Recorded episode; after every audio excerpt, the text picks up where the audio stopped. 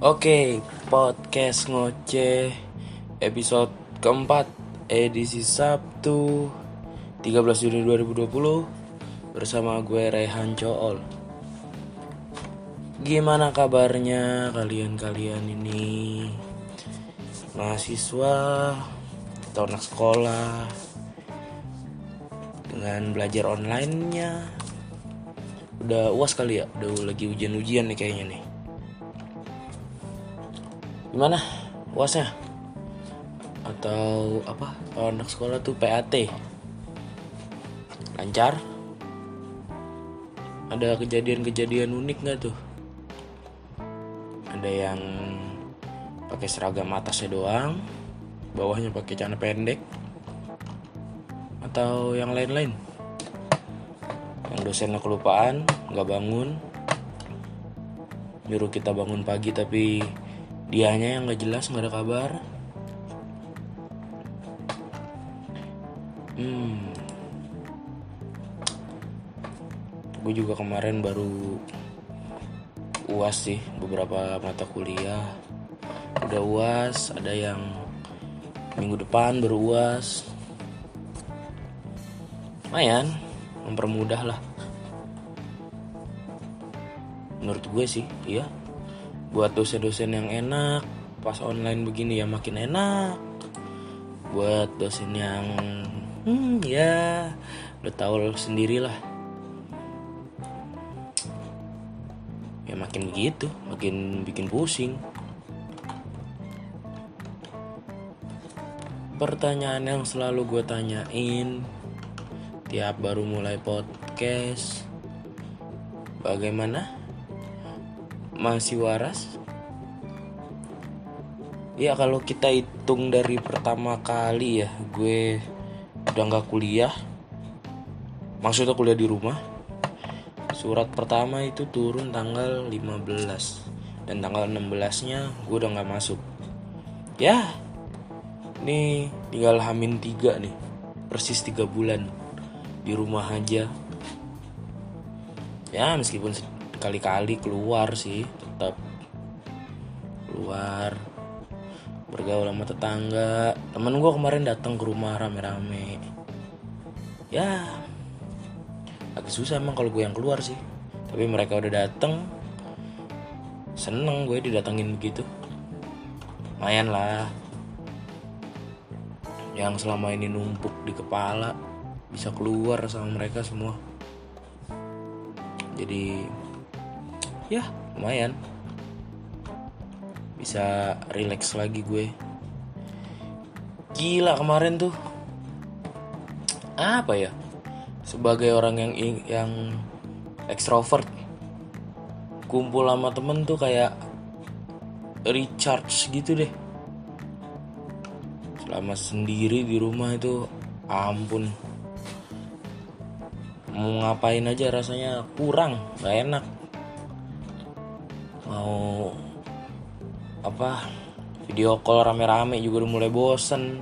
Waktunya udah mulai nggak ketemu. Ya udah capek juga. Nantangin layar sejam dua jam kalau ngobrol sama temen-temen tuh. Udah mulai capek udah mulai pusing. Pegel juga. Ya udah cari kesibukan lain deh. Untungnya ada podcast ngoceh yang bisa membuat saya sibuk setiap Sabtu dini hari. Gila ya. Gue pikir cuma episode awal-awal doang episode 1 yang kayaknya terpaksa gue bikin subuh-subuh. Eh nggak subuh sih iya dini hari. Tapi ternyata emang otak saya tidak bisa berputar kalau belum lewat jam 12 malam. Udah lewat jam 12 tuh lingkungan rumah udah sepi. Udah nggak ada suara-suara aneh orang rumah udah pada tidur semuanya. Kayak kayak gini nih setnya nih. Ini yang lo lihat di video itu set tiap minggu gue rekam podcast ya kayak begini. Depan laptop pakai mic sama lampu kecil lampu belajar.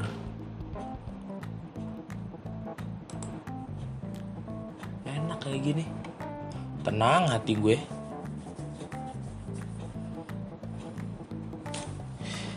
Aduh ya baru-baru ini gue ngerasain pengalaman baru sih ya. Pengalaman yang jarang gue rasain dari dulu. Mungkin karena pas gue SMA itu masih sekolah belum ngetren kali ya. Untuk belajar lewat handphone lewat laptop gitu lewat PDF PDF atau rangkuman nyari apa disuruh nyari referensi sama gurunya di Google. Belum zaman apalagi dulu nggak ada urgensinya. Paling anti guru-guru sama handphone. Tapi sekarang asik juga ternyata. Waktu semester 1 waktu masih kuliah di kampus ya buku catatan gue aja. Nggak penuh-penuh banget. Wah boro-boro penuh deh. Ada isinya aja syukur. Eh sekarang kuliah online makin makin kosong buku catatan gue. Udah nggak tahu gimana dia tuh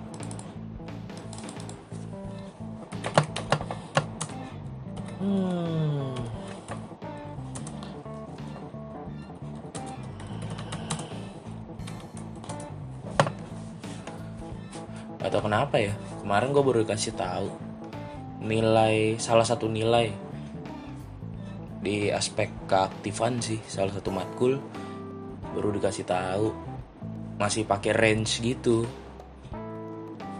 86 sampai 100 gue dapet. Apa tuh? Itu deh. Oke dinilai sih gue lihat. Ya boleh lah. Tapi kalau gue tanya nih ke diri gue sendiri apa aja yang udah gue pelajarin ya semester ini?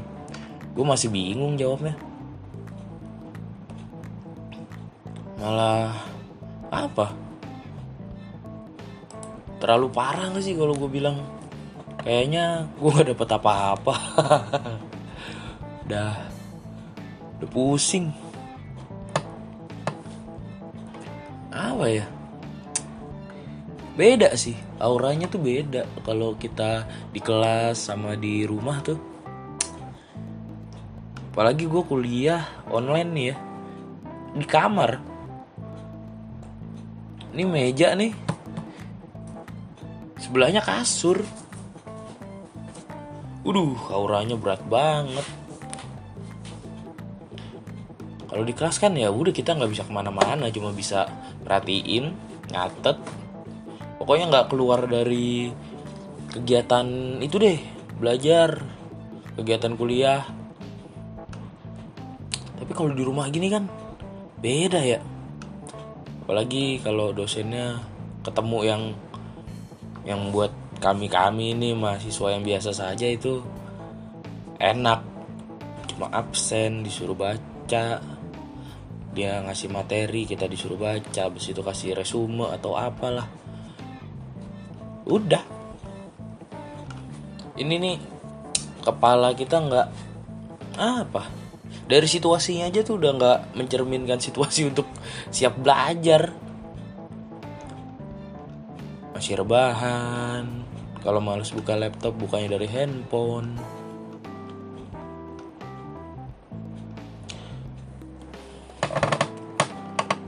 Udah kalau udah buka dari handphone bisa tetap sambil tiduran kan enak. Tapi ya gitu. Kalau orang lain sih gue nggak tahu ya. Tapi kalau gue kayaknya hmm, dikit banget yang masuk ke kepala gue sampai gue nyantol gitu bener-bener ya tahu uh, kalau ditanya bener-bener bisa jawab tuh dikit banget. Aduh kalau lu gimana tuh? Kuliah lo dengan nilai-nilai lo dan dosen-dosen killer lo yang selama kuliah online ini kelakuannya makin aneh-aneh.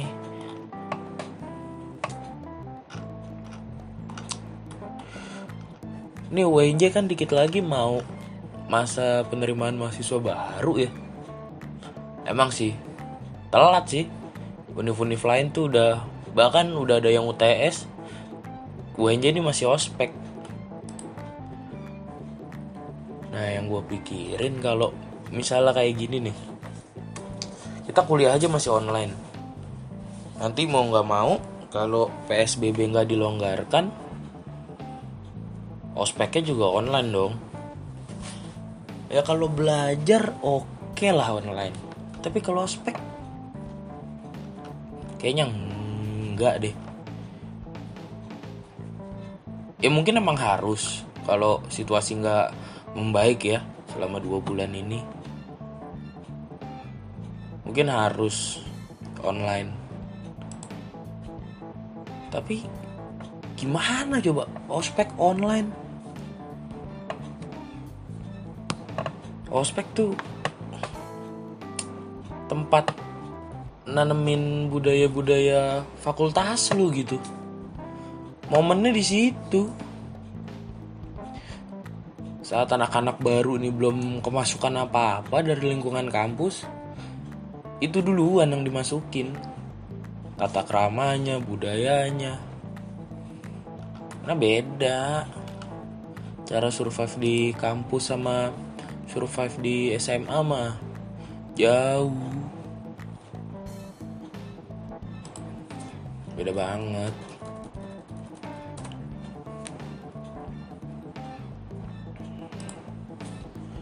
Kalau misalnya pondasinya nggak kuat yang mana pondasi ini dibentuknya pas ospek ya. Hmm kasihan juga nanti.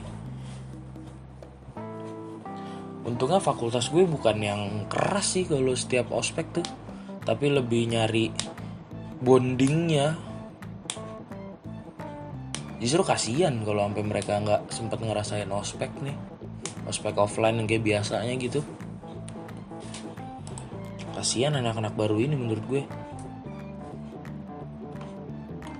Ya kalau suara keras-keras gitu ya wajar lah. Dikit-dikit.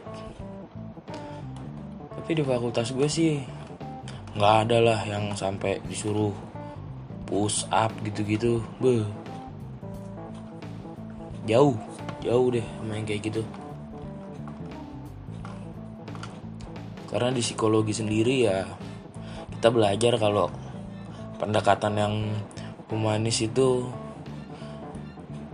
lebih bertahan lama.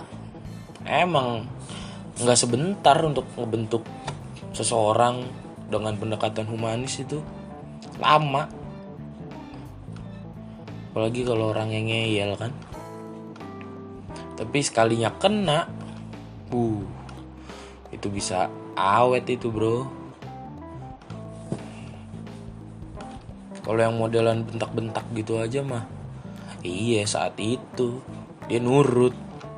Udah kelar pulang ke rumah di chat grup ngomongin panitianya.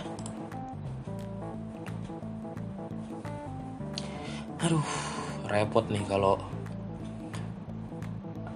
tahu nggak nih yang paling gue takutin ya kalau ospek online gue takut nanti angkatan gue dan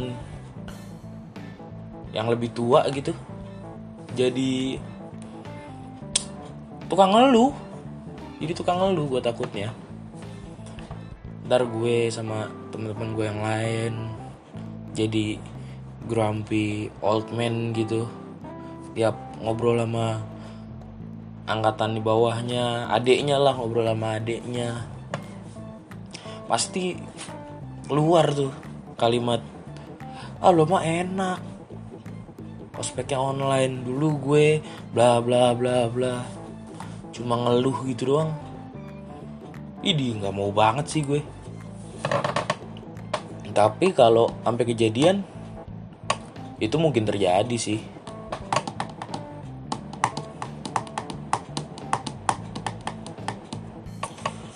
Oh iya.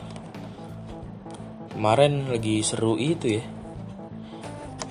Yang nyiram nyiram Pak Novel Baswedan cuma kena setahun ya parah sih itu. Dan gue juga inget sempet gue screen cap terus. Gue share di instastory juga sih. Yang nenek-nenek ngambil buah coklat tuh buah kakao. Terus tahun juga. Coba lu bayangin deh. Orang nyiram air keras sampai organ tubuhnya rusak secara permanen. Pak Novel mata sebelahnya udah udah tinggal berapa persen kan kegunaannya? Dan itu permanen loh. Perawatannya juga susah itu. Gue pernah ngeliat dia di videonya tuh pakai cotton bud di korek-korek gitu matanya.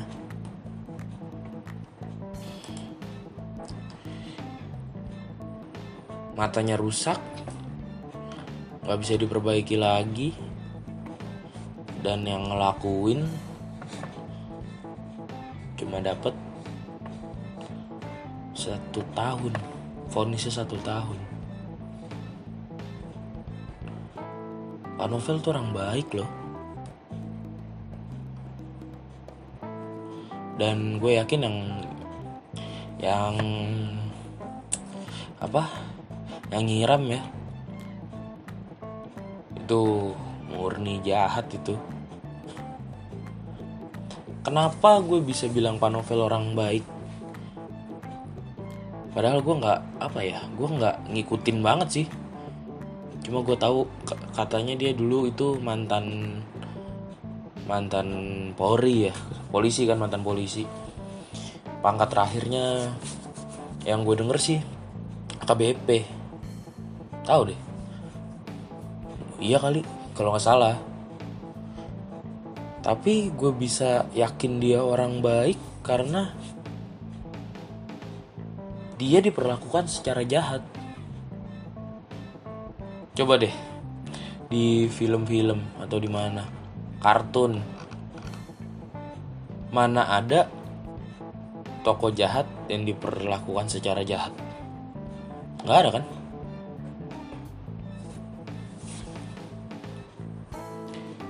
selalu tokoh yang baik, tokoh protagonis yang dijahatin. Dan orang jahat diperlakukan secara lebih baik sama orang yang tidak jahat. Sama orang yang baik tuh nggak akan diberlakukan jahat lah. Tapi Pak Novel disiram pakai air keras matanya rusak secara permanen. Dan itu hal jahat yang mana menunjukkan bahwa Pak Novel ini berarti orang baik.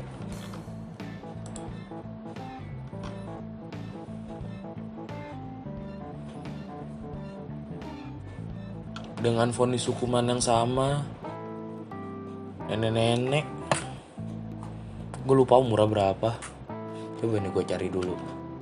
Mana ya? Oh ini. Mm, mm, mm, nenek Asyani dihukum satu tahun gara-gara mencuri. Oh kayu kayu. Nenek berusia 63 tahun. 63 tahun. Yang dia dianggap mencuri kayu Padahal menurut pengakuan si nenek itu kayu sisa dari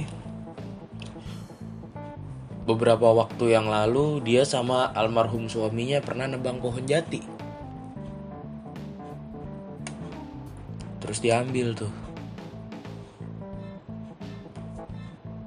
Tapi karena itu ada di lahan orang, dia dianggap mencuri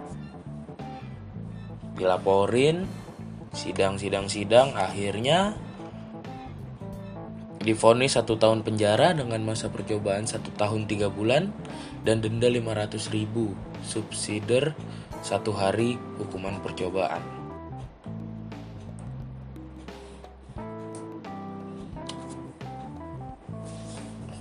Coba deh lu pikir kira-kira kasus penyiraman panovel yang terlalu ringan atau ini yang berlebihan? Eh? Eh iya. Ya iya begitu ya. Ini berlebihan lah gila. Nenek-nenek. Cuma ngambil kayu. Bisa apa sih nenek-nenek sama kayu? Paling buat masak. Kenapa yang gue nggak habis pikir kenapa ada yang mau ngelaporin deh itu orang gak punya orang tua apa? Nenek-nenek 63 tahun.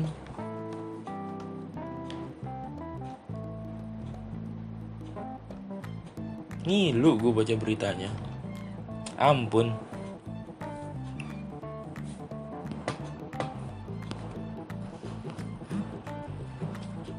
Satu tahun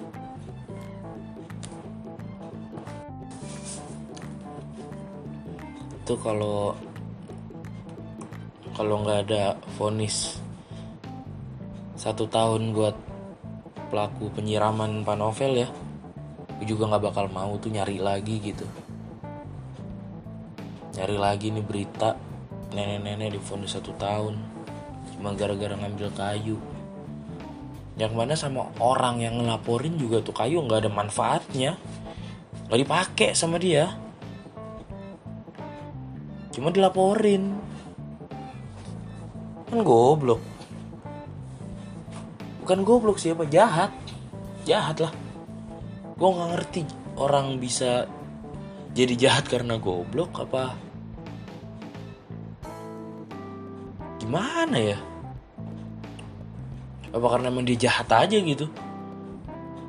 Memang sengaja aja dia begitu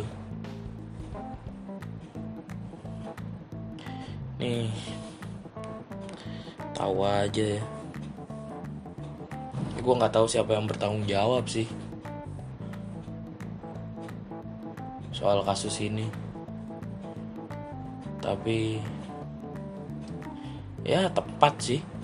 Kondisi lagi wabah orang nggak boleh berkerumun orang pada takut untuk berkerumun. Hal-hal yang kayak gini tuh ya udah. Siapa yang mau bela? Siapa lagi yang mau protes? Dan mau kayak gimana bentuk protesnya? Orang kita nggak boleh ngumpul.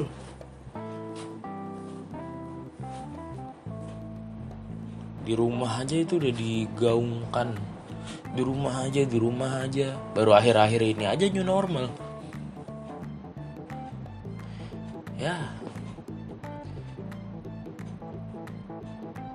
hidup di negara yang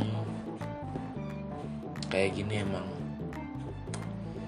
serba salah sih.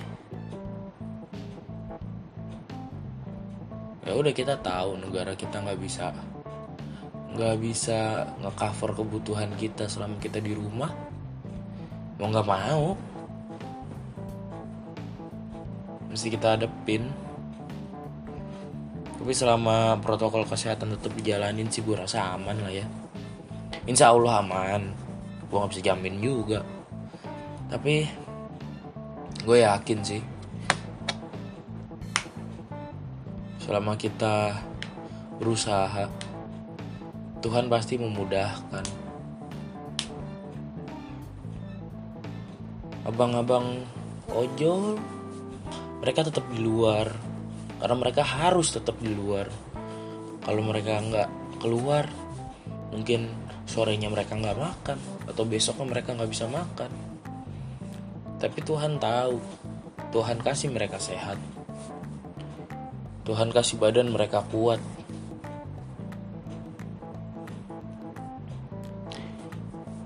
uh. ini kenapa mencar-mencar jadi ke new normal new normal. Mestinya disimpan buat minggu depan atau minggu depannya lagi. Kita fokus aja nih kuliah online. Menurut lu gimana sih? Ya kalau yang udah tinggal sidang ya yang lulus tahun ini sih nggak terlalu pengaruh. Tetap um, kemampuannya tidak diragukan sih karena dia udah empat tahun atau tiga setengah tahun belajar dengan bener di kampus. Masalahnya yang kayak gue masih tahun pertama menjelang tahun kedua nih awal tahun kedua tiba-tiba kena beginian. Untuk nyocokin ritme di kampus aja tuh masih rada kagok. Pakai diliburin lagi. Nggak libur sih maksudnya di rumah gitu dengan kondisi belajar yang kayak tadi gue sebutin bakal meragukan gak sih? Apa ya? Kalau gue kayak skip aja gitu. Satu semester ini kayak udah bless lewat aja. Nggak ada insight-insight yang gue dapet gitu. Mungkin gue yang salah eh enggak. Emang gue yang salah. Terlalu santai gue ternyata. Gue rasa gue mesti baca ulang lagi tuh semua yang dipelajari semester ini. Lucu. Kosong aja gitu gimana sih lu? Satu semester kosong nggak ngapa-ngapain. Kalau gue ya untuk situasi kayak gini bersyukurlah kalian manusia-manusia yang model belajarnya itu di rumah sendiri. Anteng baca buku itu bisa masuk kotak tuh. Bersyukurlah kalian. Gue pusing. Gue bukan cuma omong doang nih ya dari hasil tes minat bakat apa pun gue tiga kali ikut tes begituan. Tiga tiganya hasilnya sama. Gue belajar tuh nggak bisa sendiri. Mesti kelompok dan ada yang ngajarin. Dialog langsung diskusi. Metode belajar gue kayak gitu. Terus tiba-tiba begini sih anjir.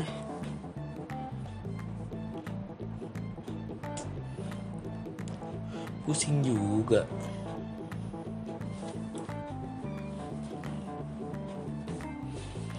aduh mana ya? Buru-buru kelar aja lah corona nih. Kalau mau new normal new normal sekalian deh. Nggak apa-apa gue pakai handscoon pakai masker ke kampus. Yang penting gue nggak bego begini. Dulu gue pernah bisa begini. Belajar sendiri waktu persiapan UTBK tuh. Waktu gue pindah apa pindah pindah bidang ya. Apa sih bahasanya? Pokoknya pilihannya gue kan anak kipa terus gue pindah ke sosum kan pas SBM itu gue rasa gue bisa begitu karena kepepet keadaan aja sih. Kalau nggak kalau nggak karena keadaan nggak bakal gue bisa begitu. Nah sekarang tekanannya nggak se kuat waktu dulu pas gue mau SBM jadi lama ini badan gue beradaptasinya sama situasi begini buat belajar tuh lama.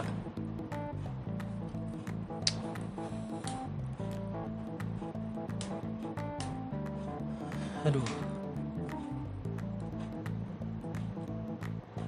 Mana ya? Angkatan baru. Gue yakin bakal banyak tingkahnya sih. Kalau sampai ospek online gitu ya waduh. Gue juga bukan model model apa kakak tingkat yang pengen gimana gimana ya. Tapi pengen sama-sama enak aja udah cukup gitu. Nggak perlu lah mereka mengakrabkan diri tapi seenggaknya kalau mereka nggak ganggu nggak aneh-aneh itu udah cukup. Cuma gue takutnya nih ada manusia-manusia yang kurang tebal identitasnya. Dia banyak tingkah nih ntar nih.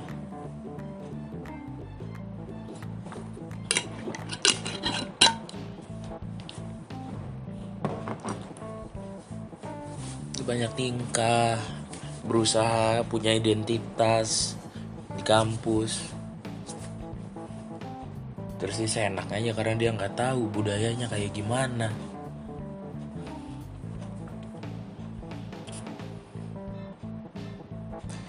Aduh.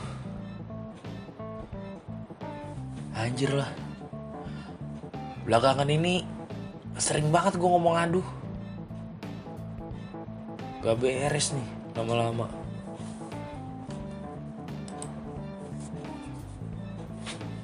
terlalu kacau.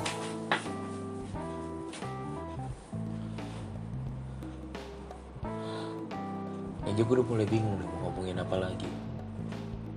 Kuliah online uas online nilai yang ya cenderung mudah didapatkan. Tapi kalau sama dosen yang kampret ya ngeselin juga dia nyuruh bangun pagi gue udah bangun pagi ternyata dia yang ketiduran. Brengsek.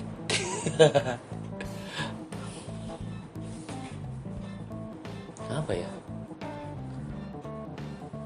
Nanti mungkin kalau ini masih berlanjut nih gue pengen nyari orang yang tepat sih buat gue ajak ngobrol. Soal kesehatan mental di tengah pandemi kayak gini sebenarnya yang bikin tertekan sih bukan pandeminya ya. Di rumah ajanya itu loh. Ini terbalik nih sekarang-sekarang nih pada terbalik. Dulu waktu masih normal-normal aja ya belum ada wabah belum ada apa. Kita nih manusia-manusia ekstrovert yang di tongkrongannya ada beberapa anak introvert lah. Kadang kita suka ngecekin. Eh lo nggak nongol-nongol lo masih baik-baik aja apa gimana? Ada apa nih? Masih oke okay kan? Kita nanya lah gitu. Ngecek situasi ngecek kondisi teman kita. Nih tapi pas sekarang nih kayak begini di rumah aja gantian loh orang-orang semacam gue pusing di rumah. Teman gue yang introvert pada nanyain gimana col? Aman col?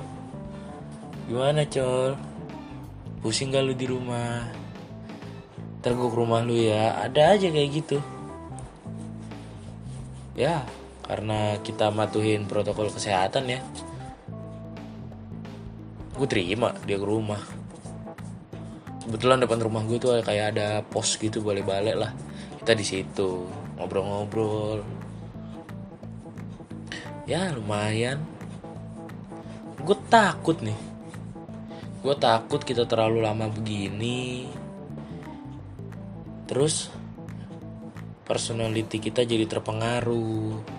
Iya kalau terpengaruhnya semua gitu. Sekalian lah. Gue yang yang perlu ngomong. 24 per 7 tuh hidup gue isinya ngomong sama orang. Lama-lama terbiasa untuk gak banyak ngomong. Kalau sampai sekalian gak apa-apa sih. Yang repot kita udah berubah tapi nggak sepenuhnya gitu. Kita baru setengah nih berubah menuju manusia yang bisa diem-diem bisa sendiri nyaman dengan kesendirian tapi baru setengah. Tiba-tiba ini kelar semuanya kita udah bisa kayak normal lagi. Pusing sih asli konflik batin pasti itu. Anjir ini gimana? Gue udah nyaman begini tapi tiba-tiba situasi berubah gue tetap harus ke kampus gue pengen ngobrol sama teman-teman gue. Tapi kayaknya enakan di rumah. Gue nonton Netflix sendirian. Itu masih setengah-setengah tuh. Pusing gak lu begitu?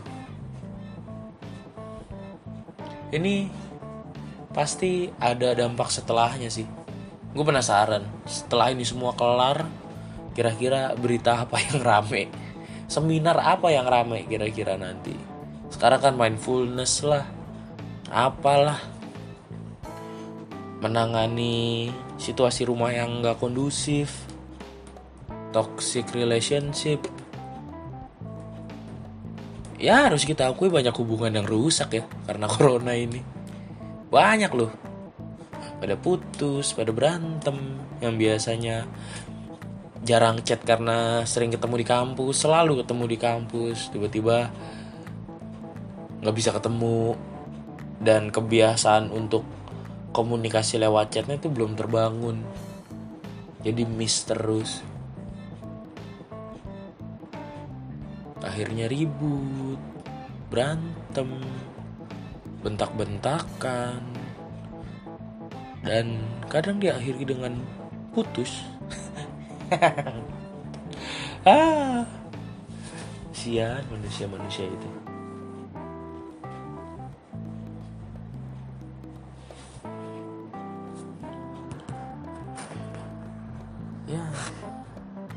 juga banyak ngeliat sih.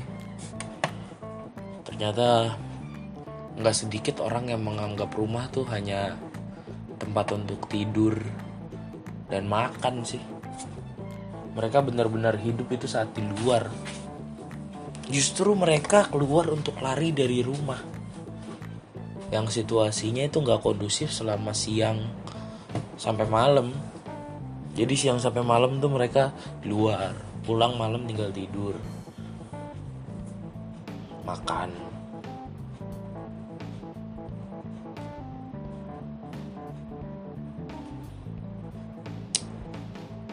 Harus gue akui kondisi gue juga nggak terlalu baik sih di rumah. Meskipun gue cuma bertiga ya kami ini kepalanya pada keras-keras loh nyokap bokap gue. Apalagi kalau udah bahas sesuatu yang kita anggap bener gitu.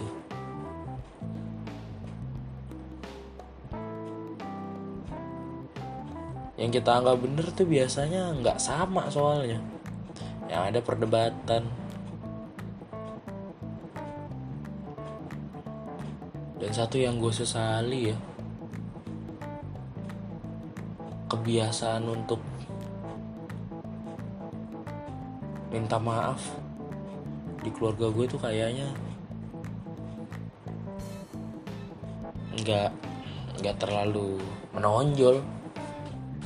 Kalau ada perdebatan permasalahan sampai cekcok gitu biasanya berakhir dengan diam dan mulai ngobrol lagi sehari atau dua hari kemudian. Selalu begitu. Mau itu gue yang salah nyokap yang salah atau bokap. Tapi akhirnya tuh selalu begitu. Terus tiba-tiba kami selama tiga bulan selalu bertemu tiap keluar kamar.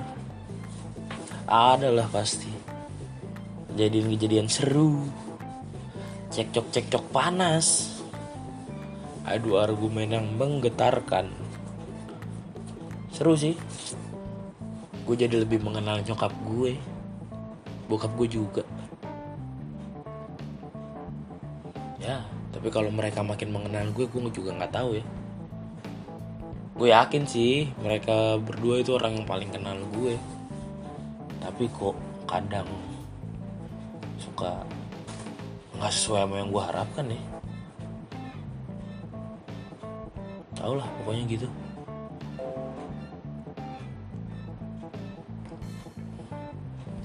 uh. Sudah hampir 40 menit. Gue nemenin lu jam 2 pagi. Ini pembahasan episode ini agak ke mana-mana ya. Gue nggak tahu gue pengen bahas kuliah online tapi ternyata pas sudah mulai tuh ya udah begitu. Udah nggak bisa diapa-apain lagi topiknya cuma sebatas itu aja udah. Ntar gue nyari topik-topik yang lebih bisa dikembangin lagi. Seenggaknya buat minggu ini aman dulu konten kali gitu. Dilirik sama konten kreator kampus. Ada yang mau ngajak collab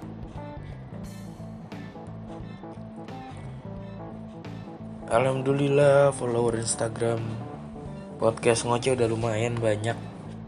Karena saya follow duluan. Pada ngertiin untungnya pada fallback tanpa diminta.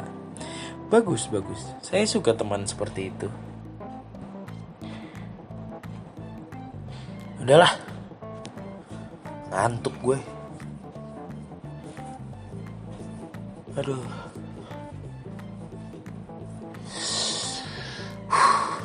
ternyata bertahan. Di situasi kayak gini butuh tenaga gede juga ya. Udah deh lo pada baik-baik deh. Pola tidur lo benerin. Pola makan juga. Yang olahraga ya olahraga deh. Intinya tetap sehat fisik maupun mental. Lo kalau udah mulai pusing lu telepon kayak siapa temen lu lu cerita kalau lu nggak yakin dia bisa ngasih saran yang bagus lu bilang dulu di awal udah nih gue mau cerita. Lu nggak usah sotoy lu dengerin aja. Udah lu cerita. Mudah-mudahan itu bisa ngebantu lu sih.